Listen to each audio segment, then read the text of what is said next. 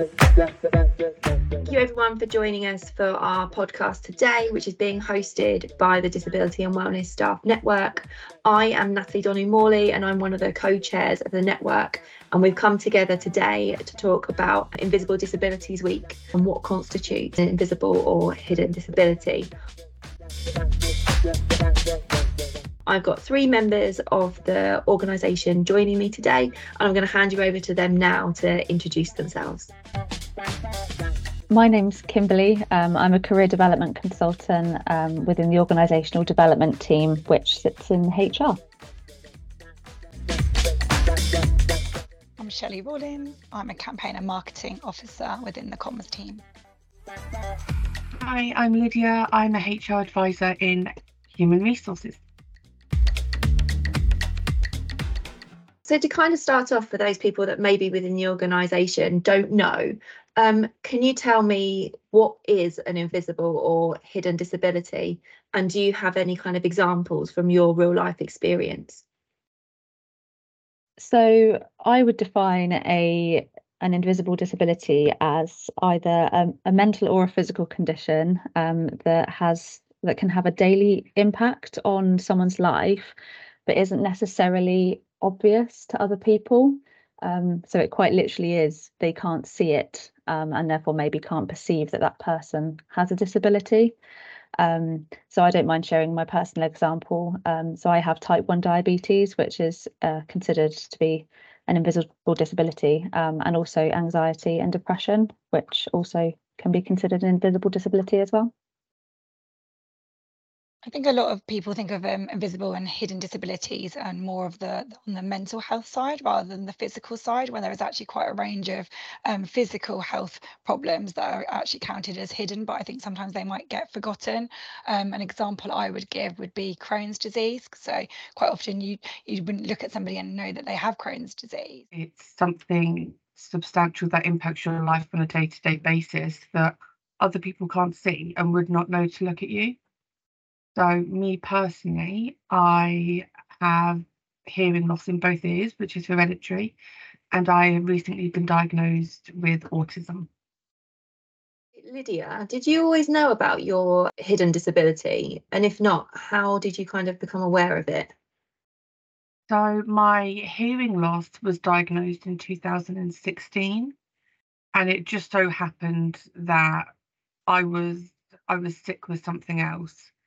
And they decided to test my hearing. And sure enough, I have, I think it's thirty percent loss in one and forty percent in the other. And it turns out it's hereditary. My grandfather has the exact same type of hearing loss. It just, it's just one of those things. But throughout my entire childhood into teenagerdom and adulthood, I was regularly accused of uh, selective hearing and ignoring people. So you can imagine how bad they felt when it turns out that actually I am deaf.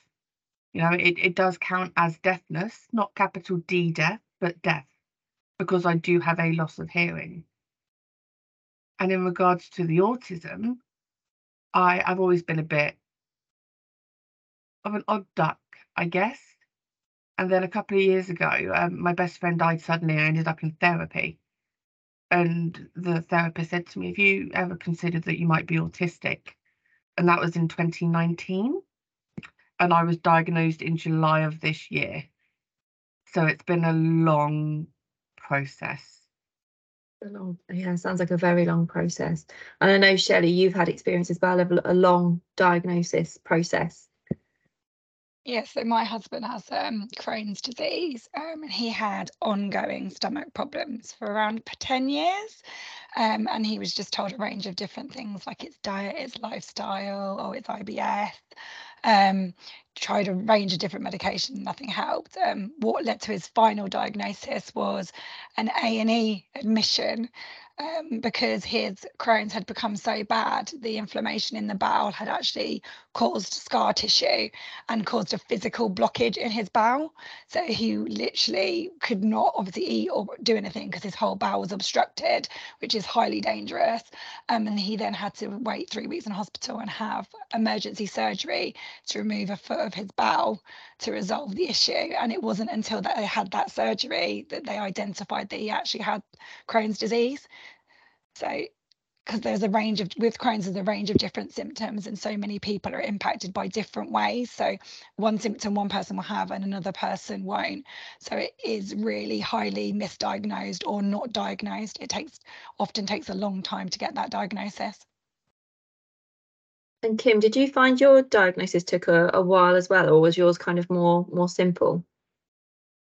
So with my diabetes, um, it was a very simple um, diagnosis because the symptoms are usually, not always, but usually quite obvious. So um, it was actually when I was twelve um, that I was diagnosed, and I lost over a stone in, I think it was like four weeks, was wow. drinking vast amounts of water, constantly thirsty. Um, and then obviously as a result, going to the toilet quite a lot more often. And my mum just noticed pretty much straight away, got me to the the doctors, and then I was in hospital that same day that I went to the G P, um, finding out that I had this life-changing condition and had to do four injections a day for the rest of my life.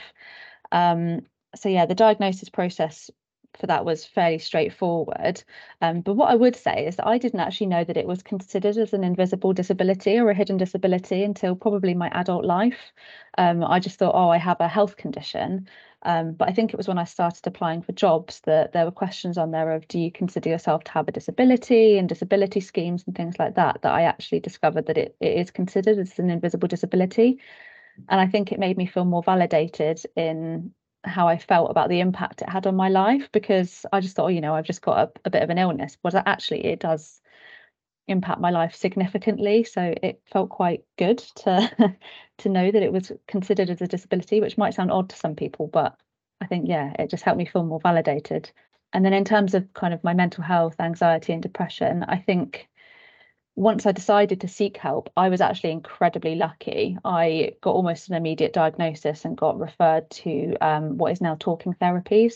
It was during lockdown, actually, um, but I think I've had it for years, um, and because of the stigma around it, I was just very nervous to go and get a diagnosis. Um, but again, I'm so glad that I did, um, because I think it's just changed my outlook on life and has really helped me to actually be able to deal with it a lot better.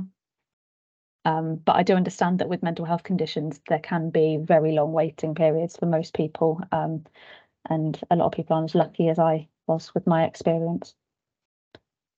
No, most definitely. And so as a as a group, what are the challenges of having a disability that people can't see, that's that's hidden or is invisible? What what kind of things do you face on a, a daily basis?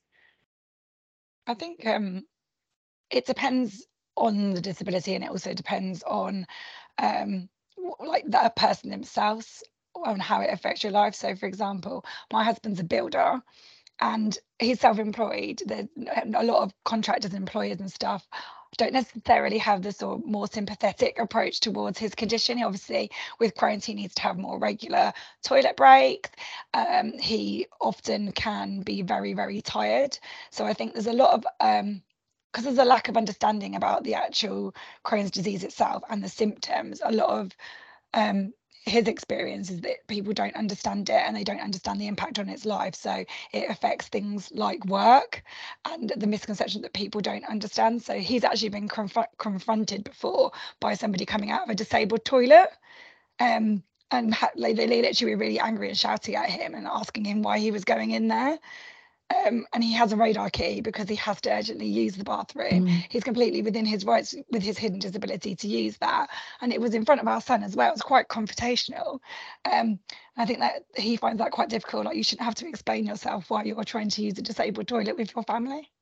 That must have been a, a horrible experience for, for him and for you as a as a family. And I think that's the one of the reasons that we're obviously doing this this podcast, and we're talking about invisible disabilities, because I think there's, you know, such a lack of understanding around, you know, what what constitutes a hidden disability or an invisible disability, that actually raising awareness is really, really important. So hopefully, you know, maybe people will think twice before they make that kind of confrontational confrontational comment. Um, what about you, you Lydia? Is, are there things that you've kind of faced or challenges that you've come across on a daily basis with your disabilities? I I think at the moment it's it's a lot more prominent because I am so newly diagnosed, and whilst I wouldn't say I'm like supremely successful in life, you know, I I have a husband and I have a friendship circle and I have a good job. So like, how can you be autistic? Like, are you sure? Like, are you just kind of faking it? Like, you don't look autistic. You don't seem autistic. How am I, how am I supposed to look? Like, how am I supposed to act? Like, what you see is me masking, because the world is not built for you to see me as I really am, because I make you uncomfortable. If I'm sat here and I'm fiddling and I'm going on and on and I just go into one of my moments, people don't like it, so you hide it. And as a female, it is a lot harder with diagnoses, because a lot of diagnoses are male oriented. So a male autism diagnosis is significantly different to a female one. And yeah, that's what the benchmarking's against. Yeah, and I agree. And I know that there's a lot, a lot more girls tend to make it through school or further education without an autistic or an autism diagnosis, because they are so good at masking that actually, unless there's kind of, it's kind of picked up, then, you know, there's no kind of additional support for people as they're trying to get through their education. So that's quite then tricky to then kind of face the looking at an adult diagnosis. And, and with the hearing side of things, you know, I don't sound deaf. Well, I am. Like, what?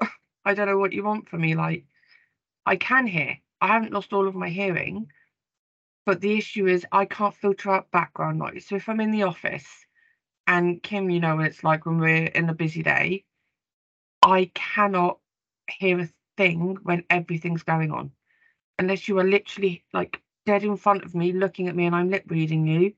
There's no way I'm going to get what you're saying. There's no processing. You know, there's such a stereotype of what a deaf person is supposed to be, or what someone with Crohn's is supposed to look like, or someone with diabetes. Because back in the day, it used to be, well, diabetes is for obese people, and I can guarantee you, Kim is not obese. You know, everyone looks different. And I think that's the main thing that people need to get their heads around, is that, okay, yes, there used to be the stereotype, but that's just not the way it is anymore.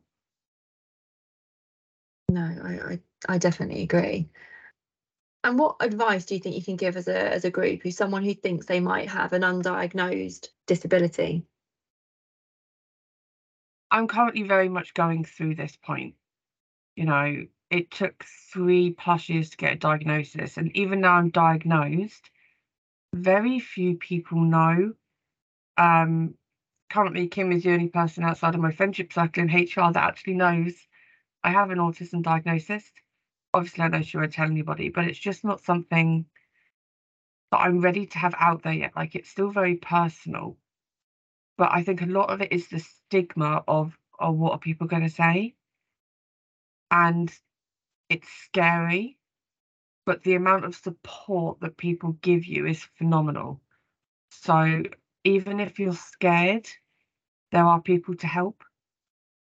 So just just do it, because it can only improve your life, basically. Yeah, I think I'll follow up on that point, that I think the best thing is to basically, the more people that can speak out and be honest and open about their conditions and kind of embrace it, the more the stigma will be broken. Um, and I think particularly with my mental health side of things, I found that, because growing up, my mum would always say things to me like, oh, you don't want to go and get diagnosed with anxiety. Nobody will want to hire you. Um, And she has eventually realized that this is not necessarily the case as well, but um, only through me being kind of like persistent, and my sister as well, she also suffers with anxiety, um, but being persistent to go to get that diagnosis. And I now constantly talk about how I'm feeling and, um, you know, if I'm having an anxious moment, what that might look like and how that can impact my behavior sometimes. Um, and I just feel like talking about it helps the people around me understand, and then they can help me more. Whereas if they don't know what I'm going through, they can't help me. Um, and I think that's the important thing for anybody who's worried about kind of getting a diagnosis of something, um, is that, yeah, most people will want to help you. There are some horrible people out there who might judge you, but most people will want to help you. Re-education is a, is a big thing. My dad, for example, doesn't or didn't believe in autism and Asperger's and things like that. He was just like, no, like, you know, kids are just badly behaved. Like, you were just a bit weird as a child, you know, just odd, strange. You know, some children are just like that.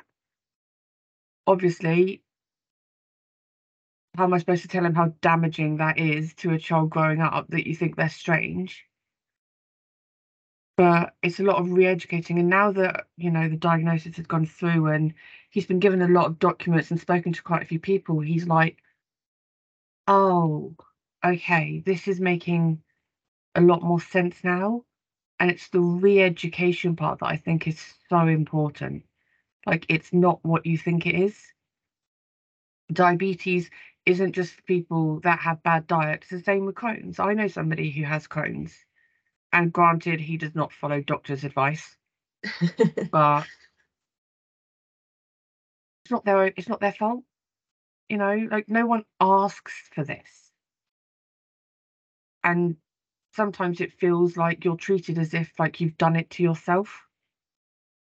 But that's just not the case.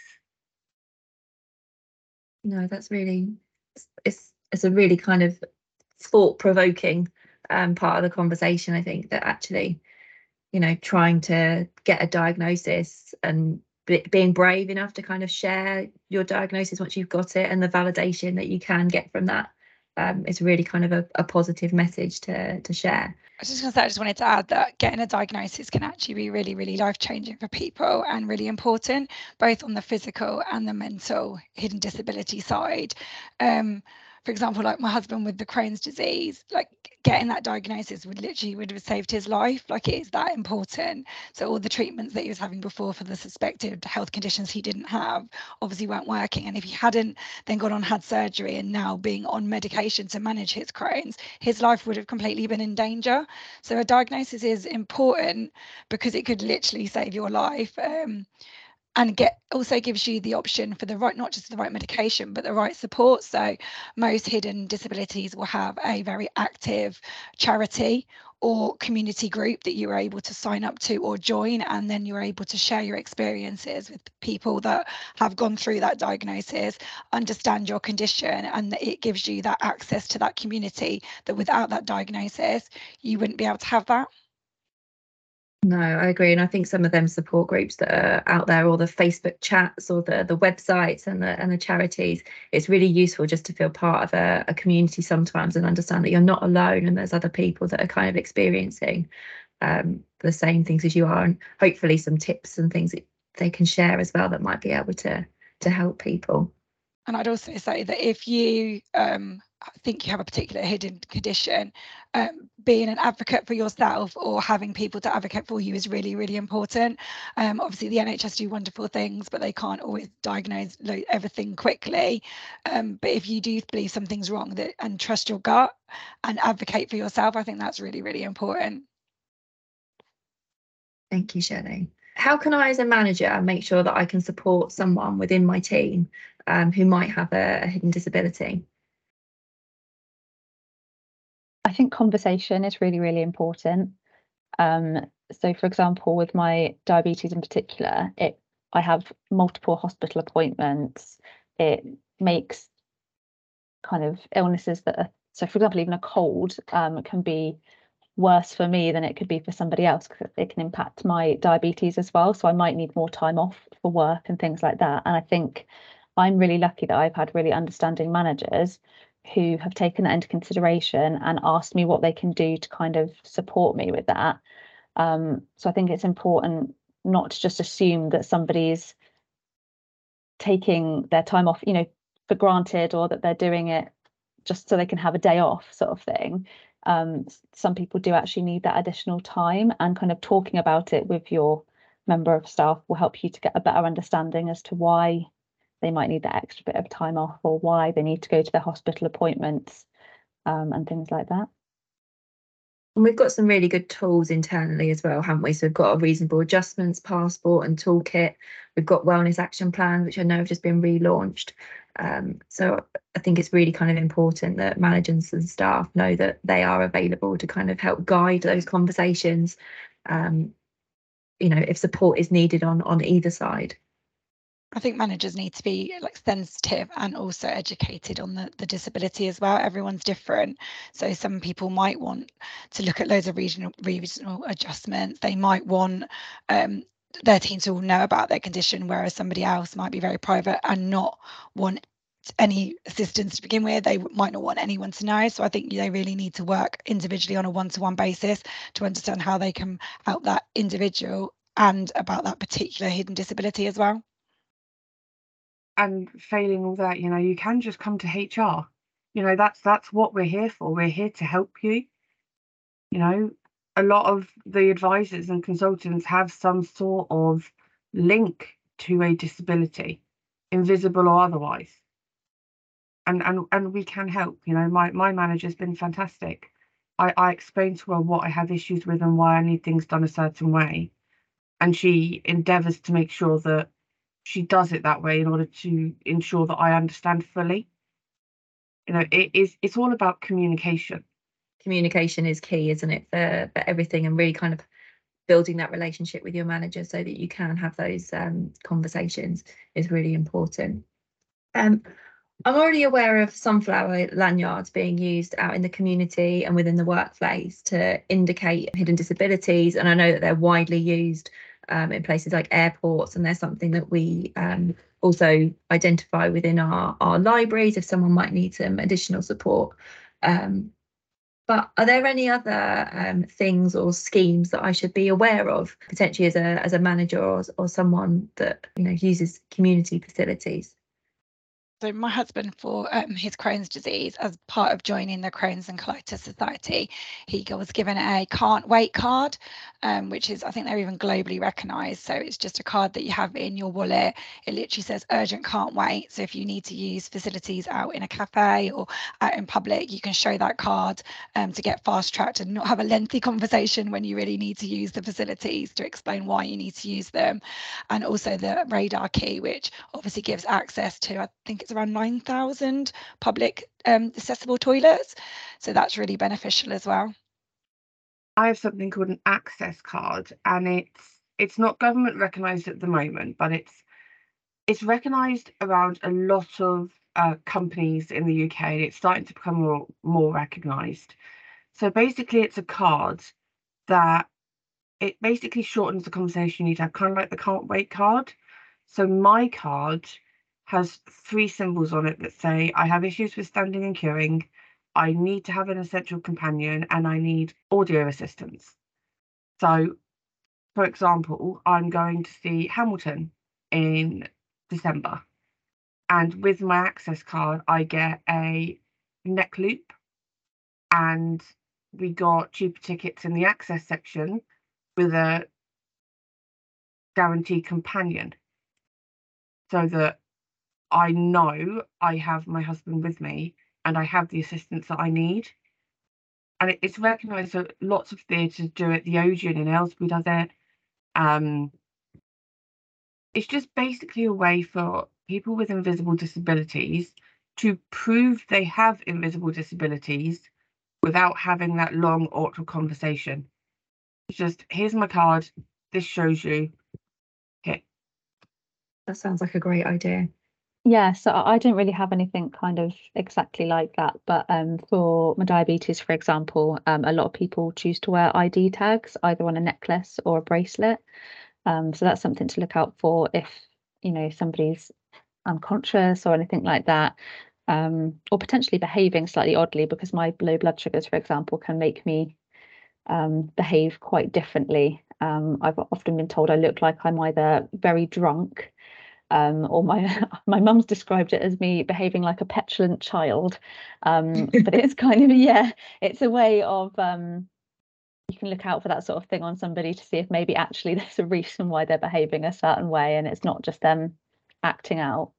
Um, but there are lots of other things as well. If you, if you look online, there are so many resources. So just one example that comes to mind, just because you mentioned the theatre, um, but for example, at theme parks, a lot of theme parks will um, allow uh, diabetics to have queue jump passes, because standing in a long queue for hours kind of without easy access to food and things like that can be quite dangerous. Um, so you can kind of get, jump to the front of the queue so you're not waiting for ages. Um, but yeah, it's there's, there's tons online for all conditions really, so yeah, and it's off, worth having a look. And off the back of that, Merlin is one of the companies that accept the access card, so you can get queue jump at Fort Park, Alton Towers, anything like that as accessible friendly. That's fantastic. And I think perhaps after um, as part of our hidden disabilities um, information that we share during the, the week when this um, podcast is put out, maybe we'll share some of those schemes um, so staff can have a, a look if they're not already aware. But if you guys could share one final piece of advice to anybody out there that's listening, what would that be? For me, the biggest thing is just be kind to everybody you come across. You really don't know what they're going through. Um, so I've had so many people, you know, assuming that because I look healthy, I don't have anything else wrong with me. Um, whereas actually for my diabetes alone, I think it's nearly two hundred extra decisions I have to make a day. And that has a massive impact on my life and my mental well-being. Um, so just people treating me with kindness really helps, because it's not putting an additional stress on my life. I think I'd say don't make assumptions, because most hidden disabilities is a whole range of severity and everyone is different how they experience that disability. So even though you might think you might know about a particular condition or disability, that might not necessarily apply to everyone. So I think just a little bit of understanding that not, not everyone's in the same situation. Um, And making assumptions about a person's condition can actually not be helpful or very supportive or sympathetic. I think understanding is the most important thing. I would say, you know, don't be ashamed. You didn't do it on purpose. And this is something that I'm I'm currently going through. It's a big adjustment period. But don't don't be ashamed. Don't hide away because you think there's something to be ashamed of. You know, it, you are who you are. Embrace all parts of you. Some really great pieces of advice there. Thank you so much for, for coming along and joining us on our, our podcast today. I'm sure our listeners will find the podcast really, really useful. And thank you for helping us to raise the awareness of Invisible Disabilities Week.